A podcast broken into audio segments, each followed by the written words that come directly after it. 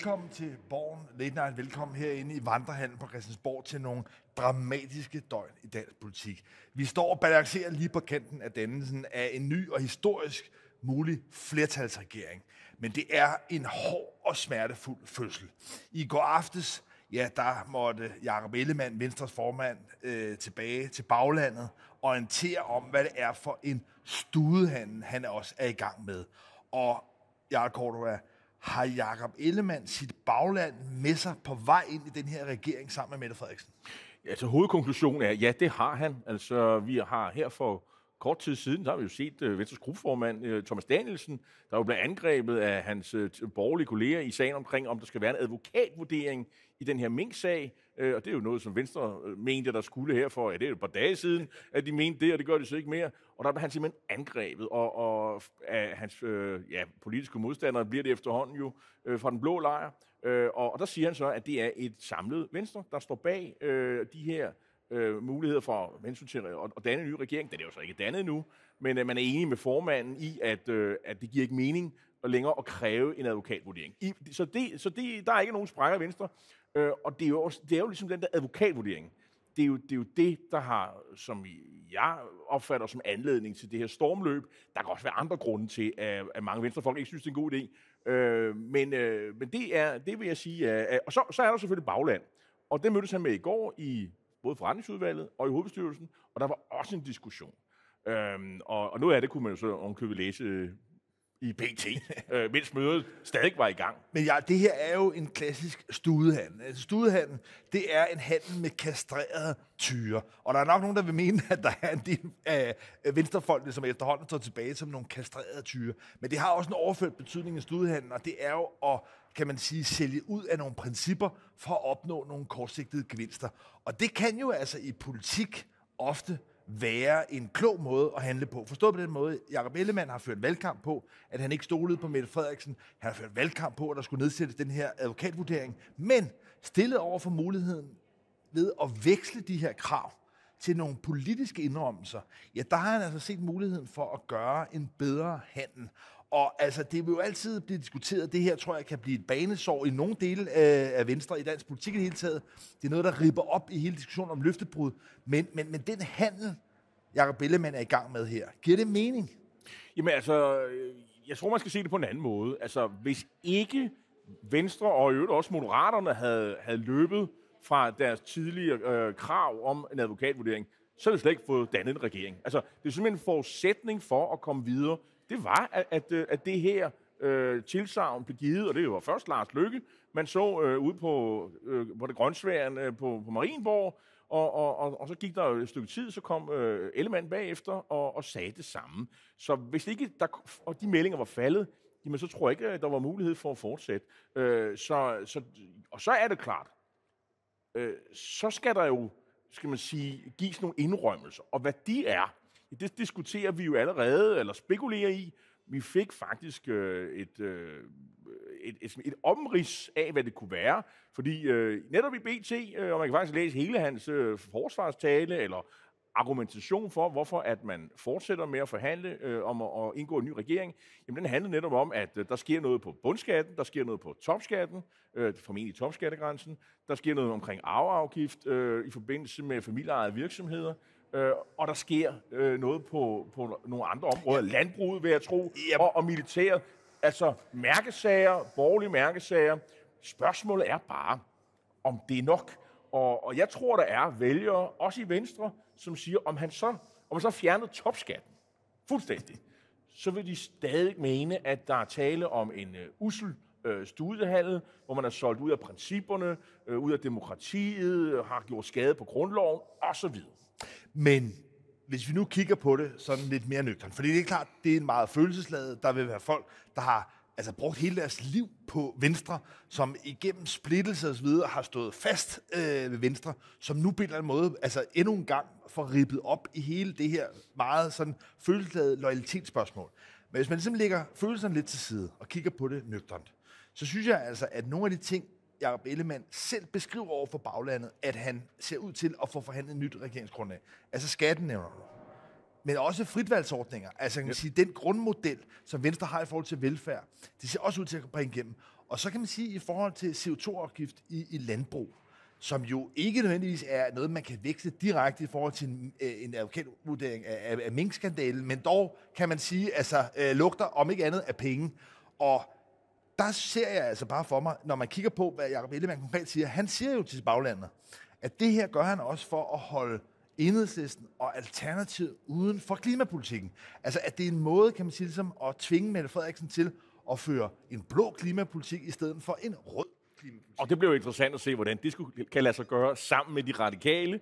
Øh, fordi øh, går de radikale ind på den, det jeg hører, øh, og vi må jo se og vente til, måske i morgen, eller hvornår regeringen nu bliver dannet, det er, kommer Venstre igennem med det, som man hører på vandrørene øh, er en mulighed, at man udskyder CO2-afgiften på landbruget til 2030, altså om syv år. Øhm, jeg vil sige, det, det bliver spændende at høre øh, de radikale øh, forklaring på det, hvis, vel at mærke, hvis at det er tilfældet, men, at det, men, at det er en ny regering. Men, men jeg er lige tilbage til, altså kan man sige, den her grundlæggende handel. Altså, nogen vil kalde det en studehandel. Det er det sådan set i forhold til den klassiske jo, definition jo, af det. Alle, alle, alle politiske forhandlinger er jo studehandler. Nogen vil, man får noget, og man giver noget. Og sådan nogen, er det jo. nogen vil tale så også om, øh, om beskidte aftaler, dirty deals. Og der har vi tidligere diskuteret det, hvor du ligesom har slået fast, og det synes jeg er en god pointe. I politik er der ikke noget beskidte aftaler, der er kun aftaler. Men spørgsmålet er igen, at det her, som det tegner sig, konturerne af, er det en god aftale for Venstre? Fordi, fordi, fordi, bare lige for at, at tage præmissen først. Det, der i hvert fald ser ud til for Mette Frederiksen, det er, at hun ser ud til fuldstændig at smadre Blå Blok. Altså, Jacob Ellemann kan jo ikke rigtig gå tilbage for det her. Blå Blok ligger fuldstændig tilbage i ruiner. Så man må håbe for Jacob Ellemann, at den studehandel, han laver, at det er noget, der rent faktisk, altså, at der er noget gods i den. Jamen, altså, min vurdering er, at Venstre er så langt, at de går med. Altså, det, jeg, jeg, jeg betragter det nu som en, en, en realitet. Øh, jeg tror sidste gang diskuterede vi nogle procenter. Jeg vil sige, at vi er der 90-95 procent. Det er det, det. Med hensyn til studiehandel, jamen, øh, man kan sige, man gør jo vold på sig selv og det, man har bildt vælgerne ind. Ikke? Man har, Venstre har brugt i, i hvert fald de sidste 30 år på at fortælle, øh, hvor forfærdelige socialdemokrater, jeg vil sige øh, måske 40-45 år, siden SV-regeringen har man faktisk øh, fortalt vælgerne, at det værste, der findes i, i den her verden, det er en socialdemokrat og en socialdemokrat i regering, og en socialdemokrat, øh, der øh, sidder på finansministerposten. Det er det værste, der findes. Og nu er man så pludselig i regering med, en, med nogle socialdemokrater, og man har også ført valgkamp sammen med de blå om, at det eneste sted, hvor øh, Mette Frederiksen hun hører til, ja, det er ikke over i prins Jørgens gård nummer 11, hvor statsministeriet ligger. Nej, nej det er på anklagebænken i, i en rigsret, rigsret, hvor hun øh, naturligvis øh, vil blive dømt med piber og trommer og få sin retfærdige straf for alt det, hun har gjort mod øh, minkavlerne. Det er det, øh, den fortælling, som de borgerlige er rejst med, og, og jeg, jeg må sige, at øh, nu stormer det omkring Jacob Ellemann, nu stormer det omkring venstrefolkene, men de ligger, som de har ret. Der var muligheder for, at man, for eksempel da min kommissions rapport kom, at man tog et skridt tilbage og sige, ja, jo, øh, vi kunne da godt have, tænke os en advokatvurdering, men, men vi bliver jo nok nødt til også at høre på savnskundskaben, De siger, der ikke er noget. Jeg tror, vi må se at komme videre herfra. Man kunne have formuleret noget politik, som havde interesseret danskerne mere end den her sag. Så kunne det godt være, at Venstre var et andet sted. Men det ville man ikke.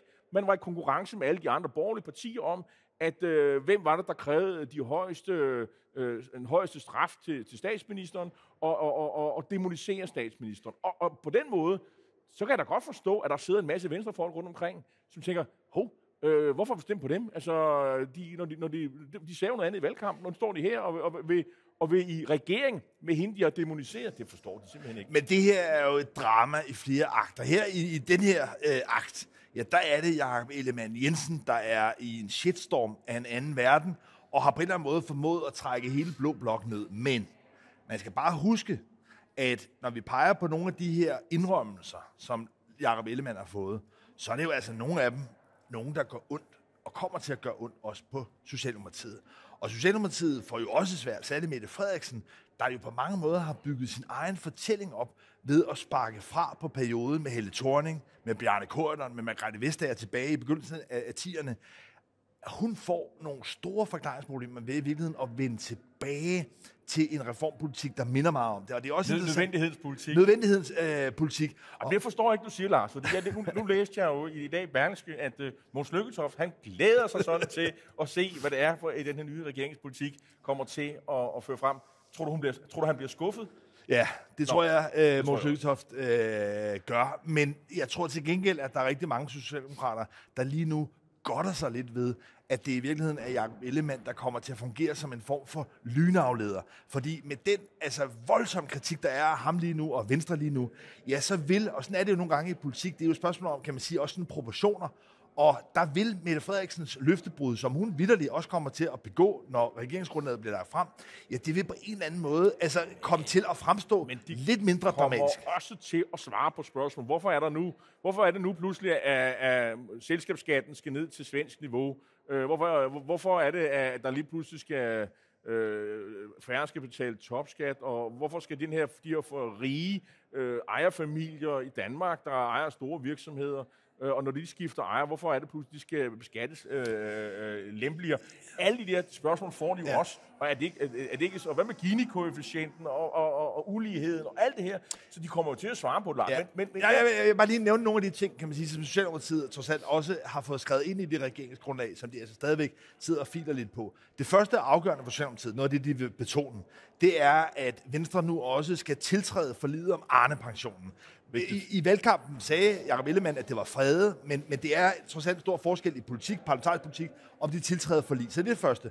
Det andet, jeg også hører, det er, at Venstre også kommer til at æde Socialdemokratiets udspil om, at dagpengene skal stige i de første tre måneder. Også noget, der i hvert fald i fagbevægelsen vil blive opfattet som en, en, en, en landvinding. Og endelig også den model for øh, en højere øh, løn til blandt andet sygeplejersker og mange andre, øh, at øh, Venstre også kommer til at tiltræde men, det. Men, men det sidste der, vil jeg sige, det, det er nok noget, der bliver skudt til hjørne, eller bliver, form, bliver formuleret så fluffy, at, at, at, man ikke, at det kommer til at påvirke de øh, overenskomstforhandlinger, som faktisk er gået i gang i det private. Enig. Så jeg, jeg, der kommer ikke til at stå en linje om, at, at sygeplejersker A, B, øh, de får så så mange Ej, men, øh, penge. Men der er nok et eller andet hvad skal sige, øh, løfter om, at nu kigger vi på, på kommissionen, og når den kommer, ja. så tager vi, handler vi på det. Sådan noget stil, det, ikke? det tror jeg er helt rigtig luret. Man skal også bare huske, at det udspil, Mette Frederiksen kom med i valgkampen, det var jo altså også først det, der skulle være indfaset i 2030, altså det vil sige om ganske mange år. Pointen er ikke desto mindre, at Socialdemokratiet vurderer selv, at også i forhold til deres kernebagland, ikke mindst i fagbevægelsen, at det her med Arne pension, øh, det med dagpengene, men også det med, med højere løn til offentlige ansatte, at det vil være nogle afgørende ting. Det er jo ikke nye ting, for det er jo noget, der allerede har været fremme, men at man der så selv altså leverer på sine løfter, plus også at Mette Frederiksen, man kan jo ikke beskylde hende for ikke at have skjult, hun ville danne midterregering. Det gik hun faktisk til valg på. Så der er nogle elementer her, som Socialdemokraterne i hvert fald håber, vil kunne dæmpe kritikken lidt. Men først og fremmest det her med, at, at, at lynene lige nu slår ned i Jacob Ellemann. Ja, og, og og tak for den øh, over, øh, aflevering her, fordi øh, du talte før noget med shitstorm. Det, jeg synes ikke, det er en shitstorm fra, fra medierne, som selvfølgelig spørger kritisk ind og sådan noget. Øh, jeg synes heller ikke, det er en shitstorm sådan fra hans gruppe, selvom vi godt ved, at der er nogen, der ikke synes, det her er nogen god idé.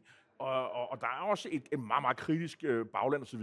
Shitstormen består i, som jeg øh, ser det, øh, medlemmer, der simpelthen melder sig ud i bunter. Altså, jeg talte med nogle øh, organisationsfolk i går og så videre, og de oplever nu, at, at folk melder sig ud. Øh, Øh, minkavlerne, de, de, dem der var medlemmer af Venstre, de er smuttet, øh, og det, de knaller døren i og så videre. Og der er også andre, der går op i det her. Vi så øh, Christian Majdal, øh, tidligere formand for Folketinget. Øh, han er op fra øh, Lykstø-egnen, tror jeg er. Han er så landmænd og så videre. Han har talt dårligt omkring de her ting. Normalt, når han tager ord, så er det sådan meget øh, gennemtænkt og så videre. Øh, men jeg er helt sikker på, at han taler på vegne af rigtig mange af de her venstrefolk, hvor nogle af dem i øvrigt er smuttet over ting og Støjberg allerede. Så Spørgsmålet er, om den, der bliver tilbage, om det er sådan nogle lidt mere øh, sagt modige typer, sådan lidt mere handler knap så overilet, eller om de er smuttet. Øh, og hvis de smutter, så står Inger Støjberg jo klar og siger, kom over til os. Der kan jeg bare se, at jeg havde ret helt fra starten af, at du ikke stole på Jacob Ellemann. Han sælger ud af alle værdierne, og, øh, og, han, øh, og nu skal minkavlerne, de, øh, dem, dem er han ligeglad med. Men herover der har I det urvenstre, det gamle venstre, vi skal nok passe på jer. Sådan, og det, man kan også godt se i dag i formiddag her, interviews med Inger Støjberg, øh, de håber på at lukrere på den her øh, historie. Men ja, hvis vi nu ligesom konstaterer, at Jacob Ellemann på mange måder allerede har betalt omkostningerne, mm. altså, han kan ikke gå tilbage. Altså, det vil være altså, en, en ydmygelse. Altså, altså, kan, kan han det? Vi kan ikke afvise det fuldstændig. Men... og, og, og jeg vil også bare sige, nu starter de her klokken 4, tror jeg det er, med at forhandle igen, og, og de vil forhandle igen nogle, måske kort, måske langt, det er lidt afhængigt af, hvor langt de er, mm. osv. Der er ting, der er uafklaret. Men, men, men de, har også, de er også i gang ja. med noget andet vigtigt, nemlig fordeling af ministerposter. Ja, men hvis vi lige, øh, inden vi kommer dertil, vil jeg bare gerne have, hvis vi nu siger, at Socialdemokratiet og Venstre, det gav jo en meget, meget høj sandsynlighed, helt op på 95. Det er aksen. Spørgsmålet er jo så, om Moderaterne, som bringer det op på 89, og Radikale, som på en eller anden måde kommer for langt forbi så 90, om de også kommer med. Altså bliver det en to, tre eller firepartiregering? Nu er det faktisk skiftet. Øh, I tidligere har vi talt om, at det ligesom var Venstre, der ligesom stod med afgørelsen. Der er vi ikke nu. Nu har jeg indtryk af, at det er Socialdemokraterne, der, øh, der tæller på knapper og siger, om de vil. Der spekuleres også i en akse, øh, en, en, en alliance mellem Lars Løkke øh, og Martin Lidegaard fra de radikale. Har de den alliance? Ja, ja, det er muligt, der er sådan en hemmelig alliance om, at hvis den ene går med, så skal den anden med. Jeg opfatter det som næsten sikkert, at de moderaterne er med. Fordi der er et ønske nu om at få en flertalsregering. De radikale, jeg synes, det tyder mere og mere på, at de er med, men det er nok det, der er mest usikkert. Men vi har jo i Danmark kun meget kort tradition for flertalsregeringer. Altså, det er jo det, altså, virkelig undtagelsen fra reglen om, at man har mindretalsregeringer. Og det vil jo skabe en helt ny dynamik mm. herinde på Christiansborg, hvis man lige pludselig har en regering, som ganske vist, det vil jeg spå, får rigtig svært ved at blive enige i rigtig mange spørgsmål internt blandt de formentlig måske fire partier. Til gengæld, når de først er blevet enige, ja, så behøver de sådan set kun for syns skyld at tage andre partier med. Altså, hvis det tegner til det, du også beskriver her, hvad, hvordan, hvordan kommer dynamikken til at være i dansk politik, hvis vi altså har en flertalsregering, og mellem en flertalsregering, som ikke bare afhænger af et enkelt mandat. Der er lige pludselig en, der går ud og så videre, men det er faktisk en solid flertalsregering. Hvordan kommer det til at ændre dynamikken i dansk politik? Jamen, øh, og den her regering, og, og man kan sige, det, sidst vi havde en, det var jo det var rødkløveret fra 93 til 94, der var fire partier, og så har vi jo tidligere haft firekløverregering, der var jo borgerlig, og, og, og den her kunne man kalde måske lillekløveret, øh, hvis det giver mening. Øh, lilla kløver, det er jo flere forskellige partier, der har. Der er noget magenta, og lilla og rød og blå, og blå blandet sammen. Det giver vel et eller andet sted lilla kløver. Øh, lilla kløver-regeringen vil jo kunne internt forhandle på plads øh, alting. Det, altså... Øh, Øh, og det vil jo gøre, at man vil kunne præsentere politik øh, over for øh, for eksempel SF, eller øh, LA, eller konservativ, eller hvem man ønsker at få med, og sige, at vi er sådan set blevet enige her der er ikke plads til ret mange indrømmelser. Øh, I kan stemme for, eller så kan I bare sige, det var ærgerligt. Øh, hvis I vil stemme for, så vil vi villige til at give jer det og det og det. Det kan I få, og ellers så er det sådan set bare handlet af. Altså, øh, så det vil sige, slagsmålene, de vil blive taget internt. De vil måske også, øh, hvad skal man sige, foregå mere centralt, end man ellers ville øh, være vant til. Men, jeg tror. men ja, nu har vi i mange år haft, øh, i hvert fald de senere år, haft en meget ophedet diskussion omkring magtfuldkommenhed. Mm. Og jeg hører selv til en af de romantikere, der faktisk synes, det er sundt, at man har åbne diskussioner, at der er høringsfaser, at folk på en eller anden måde byder ind, og at lovgivningen på en eller anden måde bliver podet med, med virkeligheds øh, altså erfaringer. Så, så, så jeg tænker ikke, at det er grundlæggende i et oplyst samfund som det danske nødvendigvis er sundt, at man har en lille lukket kreds, som bliver enige først, og så er det ligesom bare sådan, det kører. Altså, er der ikke en kæmpe stor risiko, særligt for en Jacob Ellemann, der altså har tordnet mod den her magtfuldkommenhed, og komme ind i en regering, som ikke engang behøver at forhandle ud til og forklare sig jeg, ud til? Jeg tror, at øh, det, der bliver øh, et, et regeringsgrundlag, det bliver så detaljeret, så altså, øh, skinnerne bliver jo lagt nu. Det er jo ikke sådan, at man om halvt år, så opfinder man pludselig noget nyt jeg tror, at det her regeringsgrundlag, der er, det vil man køre med, indtil det sådan set er øh, udtømt. Og hvad der så kommer til at ske, det synes jeg bliver spændende, fordi vil parterne gå hver til sit, fordi så har de jo gennemført alle de reformer, de vil, og, og så skal de måske til at formulere noget nyt, og så er de måske meget uenige, og så er vi måske meget tæt på et, et nyt kommende valg. Øh, og hvad siger meningsmålingen til den tid? Alt det der er spændende. Men jeg er enig i, at jeg kan godt se øh, øh, faldgrupperne. Men indtil videre, og den, den glæde, den sorg, indtil videre kunne man også kigge lidt på øh, en fordelingsnøgle omkring ministerposter. Øh, jeg, der er jo 20 i dag. Øh, jeg har øh, i, tidligere sagt, øh, jamen altså 13, 7, øh, 13 socialdemokrater, 7 venstrefolk. Øh, hvis øh, det, det giver 20, kommer de moderate med, så kunne man udvide regeringen til 22 så kunne den måske hedde, nu siger jeg et eller andet, så hedder den måske 12, øh, 11, 6, øh, og så 3, måske 4. Øh, øh, hvis det er, at, at øh, SF, eller undskyld, og de radikale skal med, så kunne den jo hedde, hvad ved jeg, 10, 6, 4, 2. Men ja, det jeg synes lige, vi skal forklare... Ministerpost. det vi lige skal, måske skal forklare, som på en eller anden måde er en lidt snurrig ting, det er, at man kunne godt tænke, at der må ligesom være et fast antal ministerier, et justitsministerium, et statsministerium, et udenrigsministerium. Det er der, synes jeg det også. Og det er der også. Men derfra begynder det at blive lidt mere løst i kødet. Og gennem forskellige regeringskonstellationer, særligt når der er mange partier med, så har man altså en kreativ evne til at opfinde ministerier. Jeg kan huske, at der sågar har været ministerier uden portefølje, altså nogen, der ligesom havde status af at være minister, havde en ministerbil, men egentlig ikke rigtig noget ministerium. Jeg, jeg render lige, uh, Erhard Jacobsen, jeg kan huske ham, han var øh, minister for økonomisk samordning, og der var en departementchef, hvor der var en, en ministersekretær, og så var der en chauffør, tror jeg. Det var det, var det ikke? Ja. Men, det er helt men, kulissespil, men det var jo altså. ikke et rigtigt ministerium som sådan. Altså, der var, for eksempel Udenrigsministeriet har jo altså, har op til fire mini- ministre i et ministerium. Så altså, det er bare lige for... Og, og, og bare lige for at nævne, hvad det er, altså det er jo så udenrigs selvfølgelig, øh, men så har man også tidligere haft øh, spaltet udviklingen ud, man har spaltet Europa ud og handel ud. Så på den måde har du ret, at der ville man godt kunne lave sådan set fire ministre, der sad under den samme departementchef i Udenrigsministeriet. Og på andre områder ville man jo også kunne opsplitte nogle af dem, der har været, for eksempel økonomi og indenrigs har været sammen, altså kultur og kirke. Der er masser af ministerområder. Og, og jeg hører og også lidt på vandrørene, at sådan et forsvarsministerium øh, mås- skulle måske spaltes op i et sådan driftsministerium og et ministerium, der skal tage sig af alle de der øh, øh, øh, hvad skal man sige, investeringer, der skal foretages i milliarder i fremtiden. Jeg siger, det, jeg siger ikke, det kommer til at ske. Det er bare en mulighed. Øh, og sådan kan du gøre med... Der er også en diskussion omkring Justitsministeriet. Skal man spalte det op? Skal du have et ministerium, der ligesom overvåger lovgivning, sådan så man ikke render ind i sådan en øh, sag med, med Mink-sagen igen? Øh, du kan du kan lave øh, nye ministerposter, hvis du vil. Ja, som- øh, så det er lidt en, en, en trækharmonika. Præcis, og, og den trækharmonika, der kan man nok i hvert fald godt forvente, at Socialdemokratiet skal have deres antal ministerposter. Så derfor vil man trække altså harmonikaen lidt mere ud, Jeg- hvis det er, at der kommer fire partier med. Jeg synes, det mest interessante og spændende, det er, hvem får finansministerposten? Vil den ende hos, øh, hos, hos øh, Socialdemokratiet, Nikolaj Vammen eventuelt fortsætte? Eller er det en post, der bliver splittet op i to halvdele, hvor en halvdel går til venstre, og er det så Ellemann eller Troels Lund, der, der, der indtager den post? Det, det synes jeg er noget af det mest spændende overhovedet. Statsministerpost, det er slet ikke til diskussion. Og, og, og så vil der vel også være en interesse for Lykke. Hva, hva, hvad, hvilken ministerpost skal han have? Sundhed vil mange jo nok sige, det er meget oplagt, at, at det kunne være. Øh, og, og sådan en, hvad skal de radikale lave? Er det noget klima og miljø? Øh, tør man give ham det? Eller skal han være udenrigsminister, som han også skulle være? Øh, Jeg tror ikke, jeg tror ikke Martin Lidegaard bliver udlændingeminister. Så meget til at godt u- udenrigsminister, det er jo farligt langt væk, øh, og, og de har jo nogle, nogle, nogle som siger, de er profileret på, nogle, på en lang række områder.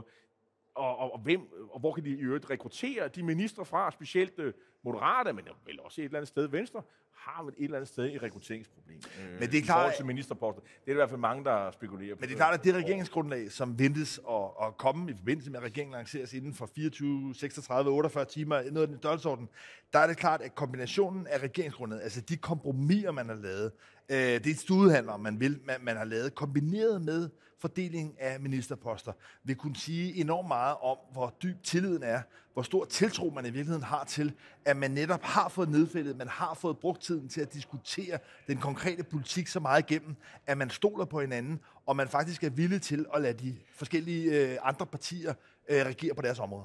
Lars, jeg tror, det nok skal blive jul her i Vandrehallen på Christiansborg, og jeg tror på, at vi får en regering inden for den her, i den her uge, øh, måske allerede i morgen. Øh, et sted, hvor måske julestemningen nok risikerer at være knap så god, og nu skal vi ikke så hovere, det er måske Dansk Folkeparti, som i øvrigt i dag øh, meldte sig ud af forhandlingerne.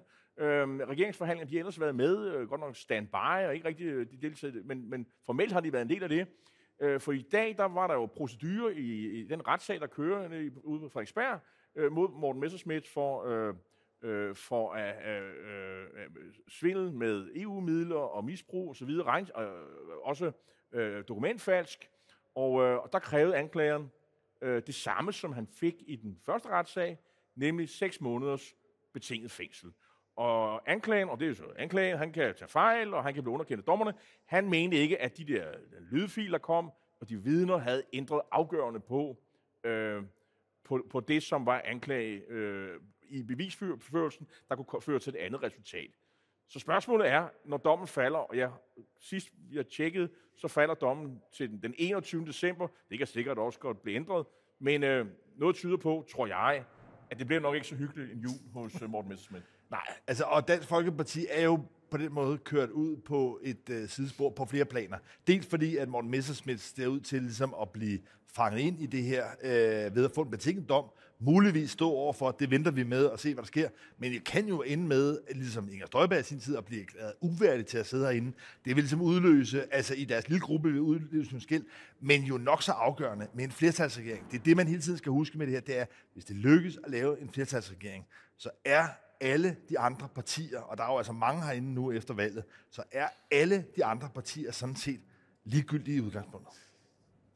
Det var, hvad vi havde valgt at, at, at, at orientere og underholde med her i, fra den her eftermiddag fra, fra Vandrehallen. Og øh, tak fordi I så med, og øh, vi er tilbage igen på næste tirsdag, hvor Danmark forhåbentlig, formentlig, har fået en ny regering.